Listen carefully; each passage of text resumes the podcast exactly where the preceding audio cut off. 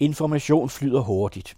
I løbet af få årtier er verden blevet mindre, og vi er i stand til at være med i det øjeblik, tingene sker, også på den anden side af kloden. Det fortæller professor Sune Lehmann om i sidste program af serien Min Digitale Hjerneskade, hvor reporter Charlotte Kolby undersøger, hvordan de digitale medier påvirker vores kollektive opmærksomhed. Du lytter til Science Stories. Hvorfor er jeg holdt op med at læse romaner? Jeg, der tidligere var en fast bruger af biblioteket og en god kunde i boghandleren, er nu blevet en gængs abonnent på Netflix og HBO. Min gennemsnitlige skærmtid i sidste uge var 2 timer og 26 minutter om dagen. Og det var kun min iPad. Jeg har ikke engang slået min skærmtidsovervågning til på min telefon.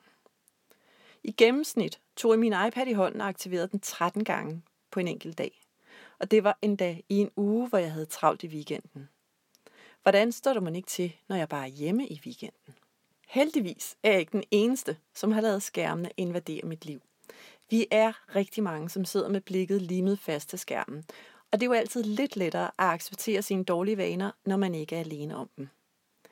I de 2 foregående afsnit af Min Digitale Hjerneskade besøgte jeg læge Imran Rashid, som kom med mange konkrete råd til at komme væk fra skærmen og tilbage til bogen. Jeg talte også med hjerneforsker Jesper Mogensen, der kunne berolige mig med, at der nok ikke var tale om en decideret hjerneskade. Han mente ikke, at jeg havde tabt en hjernefunktion. Han vurderede, at jeg havde trænet min hjerne til en slags læsningsstrategi. Nemlig en læsningsstrategi, som virker bedst til den type indhold, som jeg finder på de digitale medier. Men den strategi fungerer til gengæld ikke til fordybelsen i en bog. Så op på læsehesten og gå i gang med stille og roligt at genoptræne din romanlæsningsstrategi igen. Det var Jesper Mogensens råd til mig. Så langt, så godt.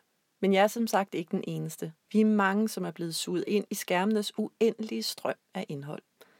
Jeg har derfor besluttet mig til at opsøge Sune Lehmann, der er professor på DTU Compute, tilknyttet Niels Bohr Instituttet og adjungeret professor på Sociologisk Institut på Københavns Universitet.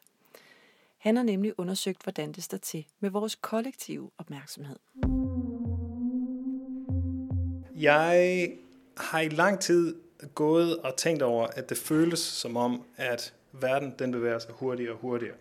Og for et stykke tid siden, der snakkede jeg med min chef om og sagde, at faktisk så er vi nået, sådan så at der er tid nok, hvor vi har haft for eksempel Twitter eller elektroniske aviser eller et eller andet. Der er gået tid nok, Twitter tror jeg startede i 2006, til at vi kunne måle, om der var nogle forandringer. Og så snakkede vi lidt om det, men det gik op for os, at vi kunne ikke helt komme i tanke om, hvordan man ville måle det. For det er ikke trivielt, hvordan man måler, hvor hurtig Twitter er, for eksempel. Hvis vi tager en enkelt bruger, bare for at give et eksempel på, hvorfor det ikke er trivielt, så kan man sige, at okay, vi kunne måle, hvor mange tweets man producerer per dag. Men der er jo mange mennesker, der starter med at bruge Twitter, og så stopper igen. Så hvis nu vi bare prøvede at måle, hvor mange tweets man lavede på dag, så ville der være alle de her biases, der kommer fra, at folk hele tiden starter med et eller andet og stopper igen.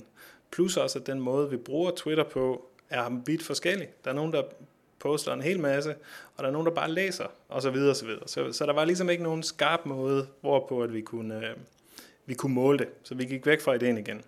Så en dag for et par år siden er det nok nu, så var der en ung tysker, der kom på besøg. Det gik lige pludselig op for mig, at den metode, han havde udviklet, var noget, vi kunne bruge til at måle hastigheden af et system, som for eksempel Twitter, men også alle mulige andre systemer. Og det var ligesom der samarbejdet startede. Da han var færdig, så sagde jeg, det er meget fint, det vi egentlig skulle snakke om, men nu skal jeg fortælle dig, hvad jeg har lyst til at snakke om. Jeg har lyst til, at vi skal måle, om verden den går hurtigere og hurtigere. Og så kiggede han selvfølgelig på mig meget undrende, og så sagde jeg, nu skal du høre, jeg har nu, og bare lige for at lave et sidespring i historien, det er lidt sådan, at rigtig gode videnskabelige idéer tit kommer, at man simpelthen siger, at jeg har en ting fra et hjørne af det, jeg laver, og der er en anden ting fra et andet hjørne af det, jeg laver, og lige pludselig så kan man bare se, at du ved, ligesom sød musik opstår, og at den ene ting, ligesom det ene problem er en løsning på det andet problem i en eller anden smuk sammenhæng. Så det var sådan, vi kom i gang med det i hvert fald. Så det, han havde fundet ud af, eller det, han kiggede på, det var, at han kiggede på, det var et eller andet, nogle tyske modeblogs, eller et eller andet dur, så kiggede han på, hvor hurtigt at ting de blev moderne, og hvor hurtigt at de blev umoderne igen. Det var ligesom det, som han modellerede.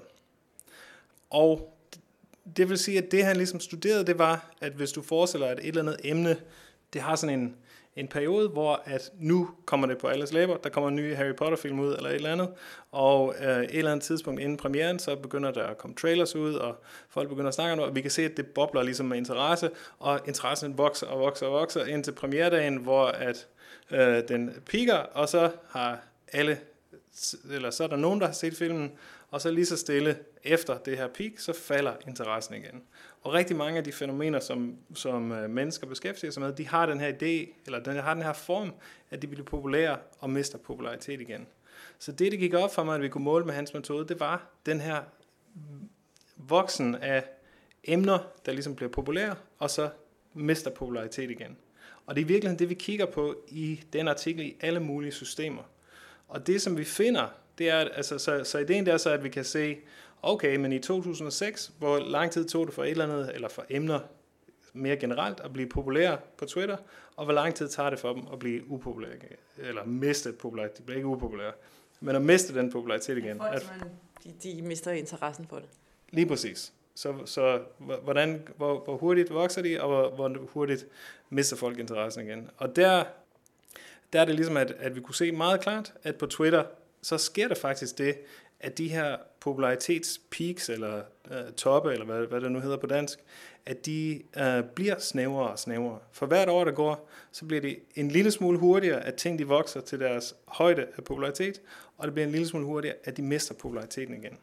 Og det kan vi se, år efter år efter år. Det er jo fint at konstatere, at emne hurtigere og hurtigere bliver uinteressant på Twitter. Men det siger jo ikke noget om vores fælles opmærksomhed. Det kunne jo være særligt for folk, der bruger Twitter, der jo om noget af et hurtigt og flygtigt medie. Derfor undersøgte Sune Lehmann og hans forskergruppe også diskussionsforummet Reddit. Hvor lang tid havde brugerne lyst til at diskutere et givent emne der, før de kastede sig over noget andet?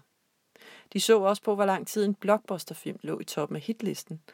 Og til sidst kiggede forskeren på noget så gammeldags som bøger. Hvor lang tid brugte man på begreber, der var oppe i tiden, før de netop ikke var oppe i tiden længere?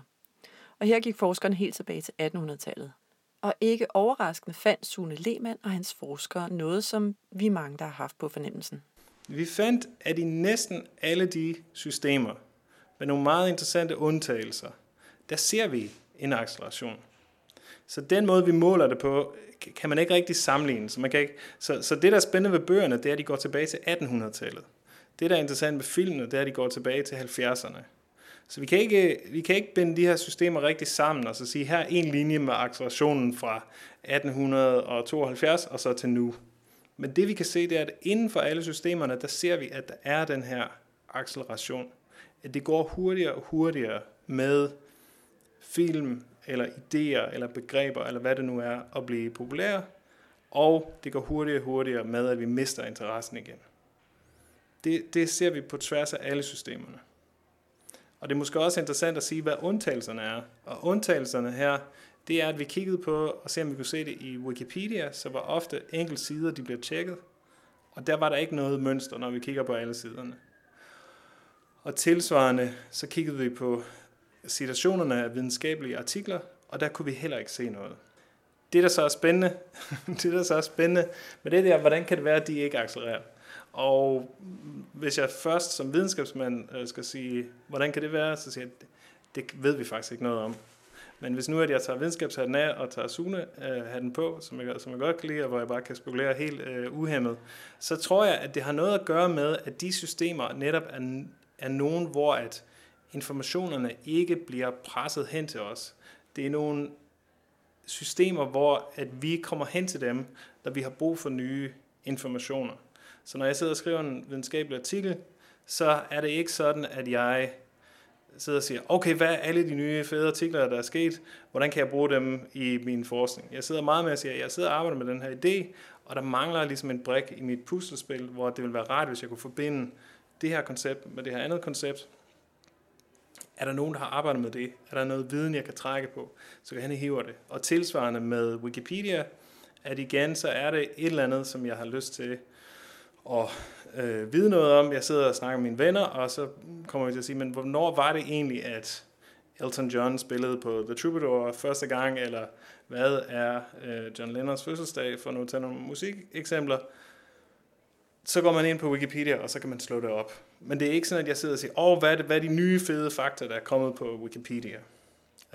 Og grunden til, at jeg tror, at det er det, der kunne være forklaringen, der er lidt en videnskabelig begrundelse for det, og det er, at vi lavede en matematisk model, som jeg nok skal lade være med at prøve at beskrive her. Selv hvis jeg kunne tegne og fortælle på en tavle, så ville det være lidt svært at få det med, men vi lavede en matematisk model, der ligesom, hvor vi med meget simple antagelser forsøgte at forstå, hvad er det for nogle dynamikker, som kunne skabe den her type adfærd. Og i den model, der er det, som det tyder på, det er det, som driver sådan en udvikling her, hvor at popularitetens størrelse er mere eller mindre fast år efter år, men at de her peaks, de bliver stejlere og stejlere, både i hvor hurtigt at de vokser, og hvor hurtigt de falder af. Det skyldes, at der kommer mere og mere information ind i systemet. At informationen bliver presset ind og ind. Det er ligesom det, vores modellering tyder på. Det handler på en eller anden måde om, hvor hurtigt nyheder bevæger sig. Hvor hurtigt, at alle de ved det samme. Det er min, igen, Sune-intuition. Så at i 1800-tallet, hvis der skete en eller anden katastrofe i et hjørne af verden, at i Kina var der en forfærdelig brand eller et eller andet, så hvis det var vildt nok, så ville vi høre om det i vores del af verden. Men det er ikke sådan noget med, at vi ville vide det i samme sekund, det skete. At rent fysisk, så skulle der nogen, der skulle skrive det ned, og så skulle de måske, før telegrafen i hvert fald, så skulle de rejse hele vejen tilbage, så det kunne tage mange måneder før, at nyheder ekvilibrerede. Så får vi telekommunikation. Pludselig så kan nyhederne sprede sig noget hurtigere. Og nu så er vi i en situation, hvor at hvis der er et skyderi i New Zealand, så ved vi det nogle gange simultant med, at det sker. Hvis der er nogen, der sidder på Twitter og oplever det og skriver om det, så kan vi få det at vide præcis samme øjeblik. Så det går meget, meget hurtigere.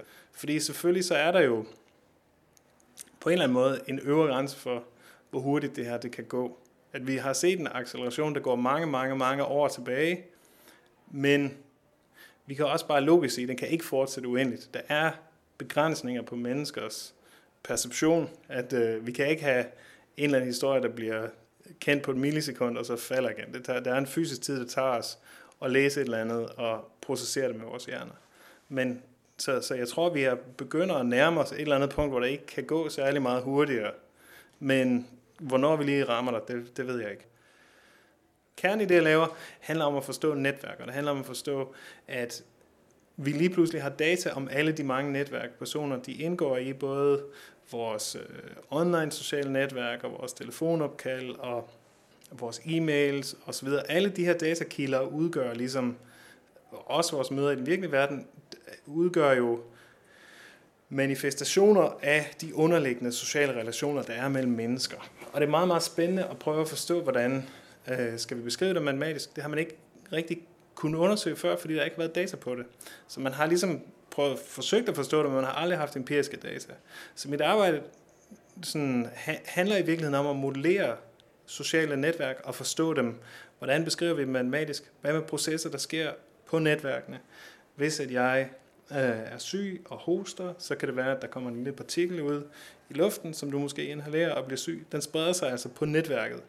Typisk så har man modelleret det ved, at alle kunne smitte alle, men det kan man i virkeligheden ikke. I virkeligheden så er der et netværk, der er ting, der spreder sig på. Idéer spreder sig i netværk.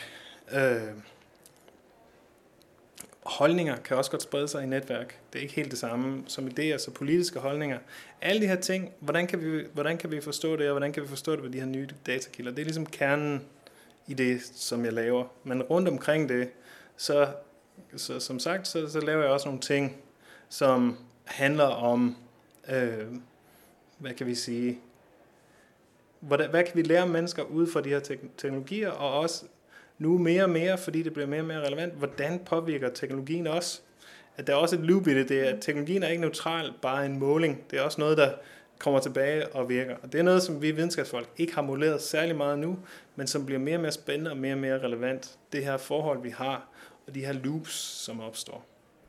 Så I har kunnet måle på, at kan man sige, at vores opmærksomheds, vores attention span, vores opmærksomhedsbredde, den bliver smallere og smallere. Så mister vi interessen, så hopper vi videre til noget nyt. Det er jo så også det, jeg er i gang med at undersøge. Altså, hvad jeg bruger mig selv som forsøgskanin, og det var det. Altså, jeg lagde bare mærke til, at romaner, som jeg har elsket, som jeg har læst, altså som har beriget mit liv. Jeg kunne nåede ikke engang til side 13, før at jeg kunne mærke, at jeg begyndte at blive rastløs, og det kriblede fingrene. Og jeg følte egentlig, at jeg lige havde meget, meget vigtig grund til lige at tjekke min telefon. Jeg bemærkede, at du lige sagde, at nu brugte du ikke Facebook. Hvad har været din egen oplevelse med Facebook? Jo, altså, men jeg har været igennem hele det, som du oplever nu, er også noget, der er sket for mig. Og måske fordi jeg har arbejdet med det, er der noget, der er sket henover de sidste år i virkeligheden. Og jeg, efter at jeg hørte om dit projekt, så begyndte jeg at tænke over, hvad det egentlig var, der var sket med mig. Og det, der skete, var, at et år, så tænkte jeg, nu prøver jeg som nytårsforsæt at lade være med at se tv-serier. Så man vil stadigvæk gerne se film, men bare lade være med at se tv-serier. Fordi jeg er et kæmpe fan af tv, Golden Age of television, der er rigtig, rigtig mange gode shows. Men det, der ligesom begyndte at gå op for mig, det var, hvor meget tid der gik med det, og hvor lidt, at jeg fik tilbage af det.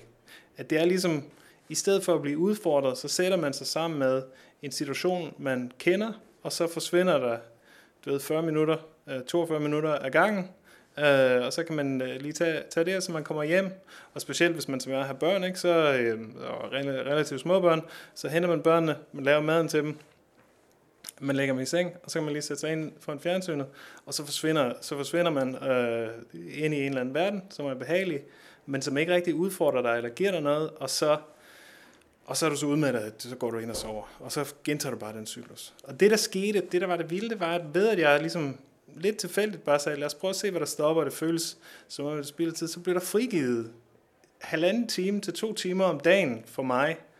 Altså nu skal jeg også en gang imellem, når man har småbørn, så er man også nødt til at arbejde om aftenen og så videre, men altså stadigvæk en masse tid bliver ligesom frigivet. Og hvad skal man så fylde i den? Hvad gør man så med den her nye tid? Og det startede ligesom, at jeg begyndte at reflektere rigtig meget over de her ting, og reflektere over, hvordan er det, at man bliver påvirket? Eller hvad er det for nogle ting, der ligesom driver det her? Så var det, jeg tænkte, at en af de ting, der heller ikke gav mig særlig meget, det var de sociale netværk. Og så på den, for mig var det ret let at stoppe med at bruge Facebook. At allerede for en del år siden var det ret klart, at de var temmelig onde. Nu er det blevet endnu mere klart. Men allerede dengang var det ikke så svært. Så det meldte jeg mig ud af, og der kan jeg anbefale, at når man prøver at gøre det, så er det faktisk ret svært, og Facebook, de viser ligesom sådan ens billeder af de allerkæreste, der siger, eller de fandt på en eller anden måde billeder af alle dem, der var i familie med, og så sagde de, den og den kommer til at savne dig. Tante Inger kommer virkelig til at savne dig på. Så de prøver ligesom at overbevise hende, om man skal blive, men så kan man så slukke ned for det. Og det gav også ligesom tid. Og så nu, så er jeg virkelig ret hardcore, så nu fordi Twitter ligesom er relevant for mit arbejde, så har jeg en regel, at jeg tjekker Twitter om søndagen, for lige at sikre, at hvis der er et eller andet, der skal annonceres, vi har skrevet nogle nye artikler eller et eller andet. Og så har jeg blokeret, så jeg kan godt lide at have en smart telefon, jeg kan godt lide at have kort, og jeg kan godt lide at kunne søge ting på nettet, men der har jeg også blokeret alle sådan nogle mere sociale ting. Så hvis jeg skal stirre på min telefon, så er det eneste, jeg sådan set kan gøre, det er at læse en bog. Og det tog mig ret lang tid, så jeg kan fortælle dig, at jeg er kommet tilbage, og jeg kan faktisk godt læse bøger nu. Jeg gerne vil læse en meget tung mobbedreng på, næsten 1000 sider. Og jeg kommer også igennem den der, ham der Knavsgaard, Min Kamp, ja, som er også meget, meget lang. Så det kan godt lade sig gøre at komme tilbage, men det tog vildt lang tid. Det første lange stykke tid, så kunne jeg heller ikke se gode film. Så selvom jeg ligesom sagde, okay, jeg har stadig med at se tv-serier, jeg må stadigvæk gerne se film. Film, det ved vi alle sammen, det er meget mere anstrengende. Så det første lange stykke tid, så det eneste, jeg kunne holde ud at se, det var romantiske komedier. Fordi jeg elsker romantiske komedier. Så min kone, hun var meget frustreret, fordi hun ville gerne fortsætte med at se tv, og så sagde, jeg kan ikke se shows, så hvis vi skal se et eller andet. Og så siger hun, men Sune, hver gang vi sætter os, så skal vi bare se en eller anden helt elendig, dårlig film. Men det var simpelthen det eneste, jeg ligesom havde, opmærksomhedsspændvidde til. Det er virkelig rigtigt. Ja. Så det tog mig lang tid, men nu så kan jeg også godt se nogle lidt mere udfordrende film. Så der er håb forude. Så du gik simpelthen på sådan en digital diæt? Eller, ja, både en digital diæt, hvor du fjernede en masse tomme digitale kalorier. Men det er jo samtidig også, ja, det handler også om at træne opmærksomheden. Altså lige ud over det der punkt, hvor vi begynder at få den der kriblen i kroppen og synes, det er svært at holde fokus, eller man bliver helt vildt træt. Ja. Man synes, det er så trættende at læse det her, ikke? Jo. Hvor lang tid tog det for dig? Altså, det, som man skal være så bevidst om, det er, at det er en evig kamp. Det er ikke sådan noget med, at det er særlig let. Man kan sige, for mig, så var det ekstremt relevant, fordi at min fornemmelse er, at det, man får ud af de sociale netværk, det er også mange tomme kalorier. Og hvis man er videnskabsperson, som jeg er, så er ideen faktisk, at man skal få nye idéer. Så det der med at sidde på Twitter, og så bare se de samme mennesker, der siger de samme ting igen og igen, det kommer der ikke særlig meget nyt ud af. At hvis vi alle sammen ser de samme ting, så tænker vi også mere eller mindre de samme tanker. Så det, jeg havde lyst til, og grunden til, at jeg gerne ville genvinde min tid personligt, og det, der gav mig motivation til det, det er, at jeg havde lyst til at tænke nye tanker. Jeg havde lyst til at få noget helt andet inspiration end alle mulige andre, sådan så det, jeg kunne lave på en eller anden måde, kunne være originalt og drevet af mine interesser. Det er ligesom at tage de, skal vi sige, sådan i metaforen, billige kalorier og fylde dem ud med et eller andet, der er mere nærende. Fordi at det er mentalt set ret hårdt at gå i gang med noget, som er udfordrende. Det er meget lettere at gøre et eller andet, som er distraherende og giver et hurtigt dopamin-hit, ikke? Hvad så med at kede sig? Sætter du dig også ned næsten og keder dig med vilje? Fordi hvis man bare ser på, hvordan vi levede for... Vi skal ikke mange år tilbage. Men inden sociale medier, og måske også lige inden internettet, så sad man jo også og stenede og glod ind i væggen en gang imellem. Det gør man jo ikke mere. Man glod ned i sin skærm. Godt være, at man keder sig, men man fylder jo hele tiden på sådan opmærksomhedsmæssigt.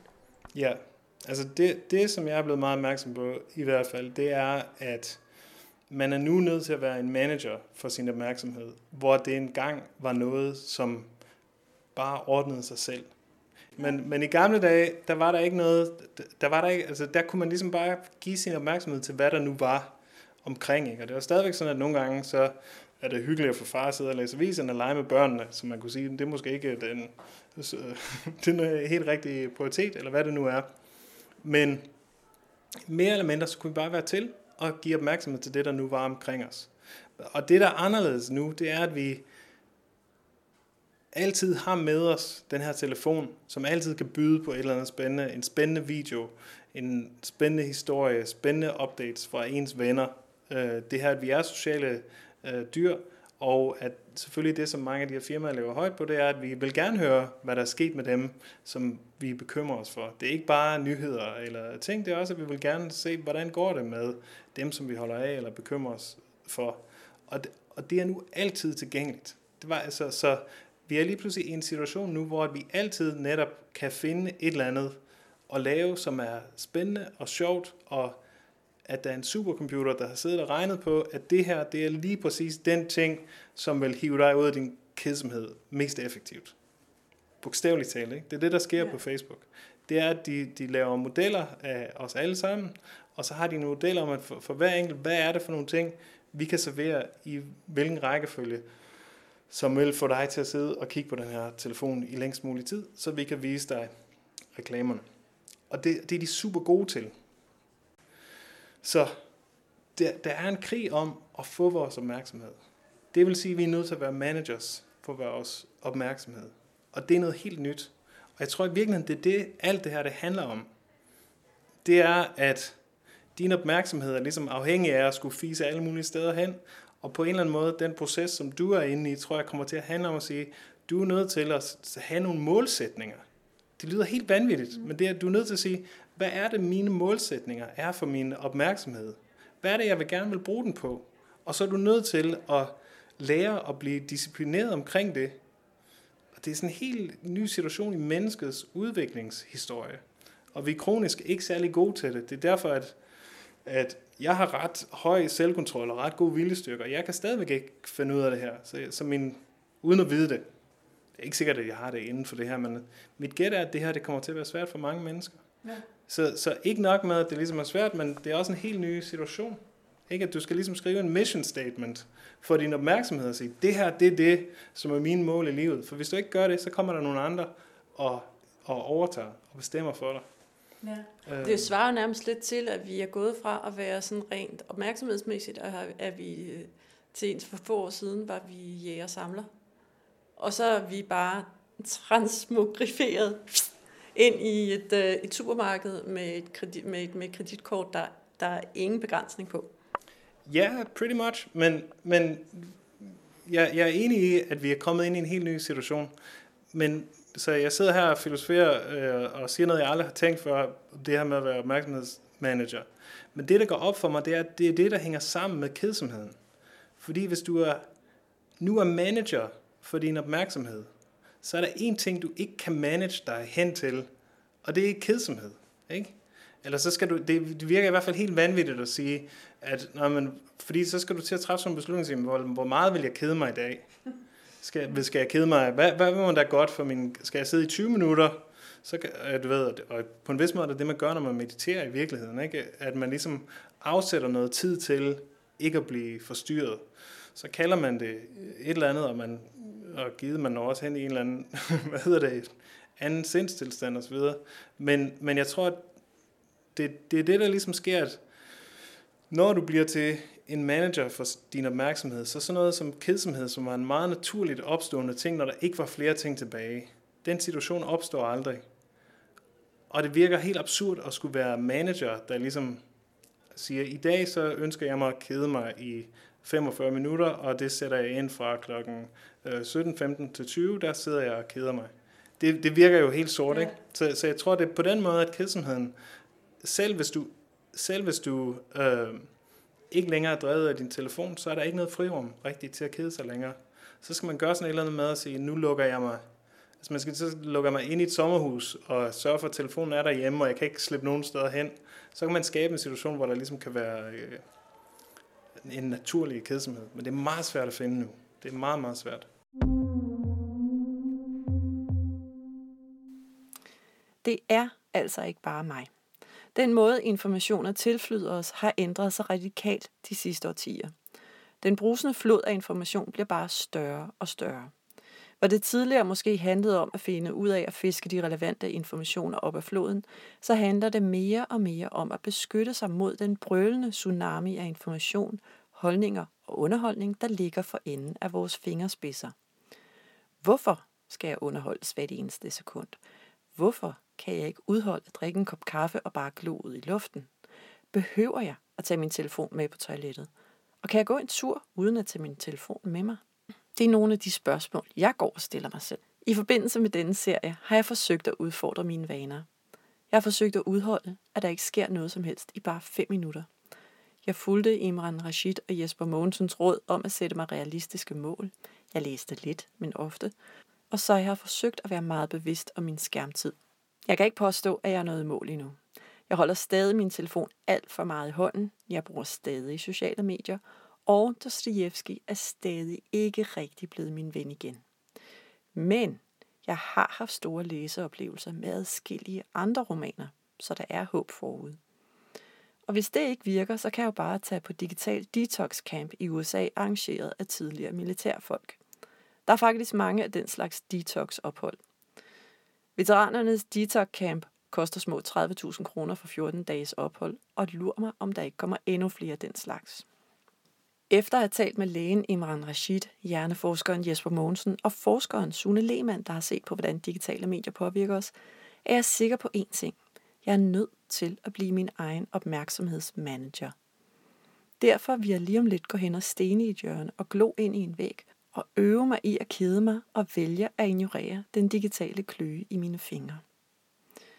Dette var det sidste program i serien Min Digitale Hjerneskade. Mit navn er Charlotte Kolby. Og du har lyttet til et program fra Science Stories.